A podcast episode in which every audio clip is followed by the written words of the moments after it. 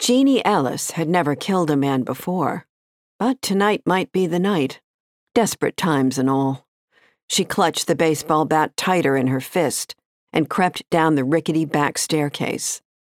She hadn't slept in three nights, not since moving into the apartment above her aunt's cafe. Well, her cafe, technically. Jeanie was officially the new owner of the Pumpkin Spice Cafe, her Aunt Dot's pride and joy, until exactly two weeks ago, when the older woman announced she was retiring and taking off for the Caribbean for a few weeks to work on her tan. Apparently, Dot could think of no one better to take over her beloved cafe than her favorite, and only, as Jeanie pointed out, niece. An idea that now seemed completely absurd as Jeanie tiptoed off the last step, prepared for battle. Every night she'd heard strange noises, scritchy, scratchy type noises, with the occasional clangy, bangy type noise. At first, she tried to chalk it up to the wind, or maybe an animal scurrying through the back alley. She absolutely refused to let her mind take off down a path to the worst case scenario, like she usually did. She would not allow herself to imagine an escaped serial killer creeping up her back steps. That banging was definitely not an armed robber, here to take the meager change her aunt kept in the cash register. Jeanie was starting fresh.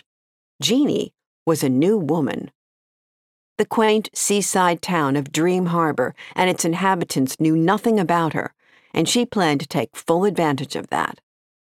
A shuffling noise at the back door caught her attention. She would take full advantage of her new life, new Jeanie plan as soon as she figured out what was keeping her up at night.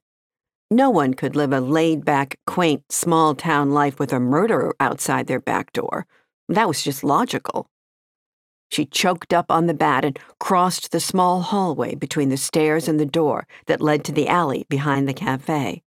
Although alley wasn't quite the right word for it.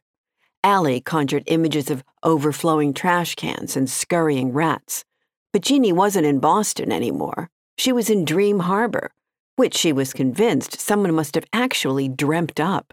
It was far too idyllic to have sprung up naturally.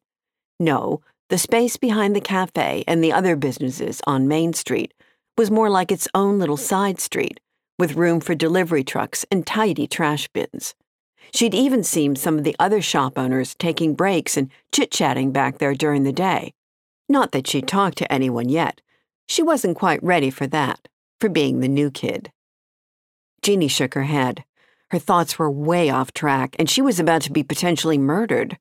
Alley or not, Whatever was out there was keeping her awake, and after three nights without sleep, she was barely holding it together. She rested the bat on her shoulder and reached for the doorknob. It was nearly dawn, and a weak gray light seeped through the window over the door. Oh, good, Jeanie thought vaguely. At least I'll be able to see my attacker before I die. With that less than pleasant thought in her head, not at all the positive new persona she was shooting for, she yanked open the door and came face to face with a crate of small pumpkins. Gourds? It didn't matter, because before Jeanie could get her produce name sorted, the giant man holding the crate of small pumpkins spoke. Or, at least, he made a gruff, startled noise that reminded Jeanie that she was currently holding a baseball bat in a very aggressive manner. She nearly dropped it to her side, but then she remembered. This was still a large, strange man, gourds or no gourds. She probably shouldn't let her guard down just yet. Who are you? she asked, keeping one hand on the door in case she had to slam it in this mysterious pumpkin man's face. His dark eyebrows rose a fraction of an inch, as though he was surprised by her question. Logan Anders, he said, as though that would clear things up for her. It didn't. And what are you doing in my back alley, Logan Anders? she asked.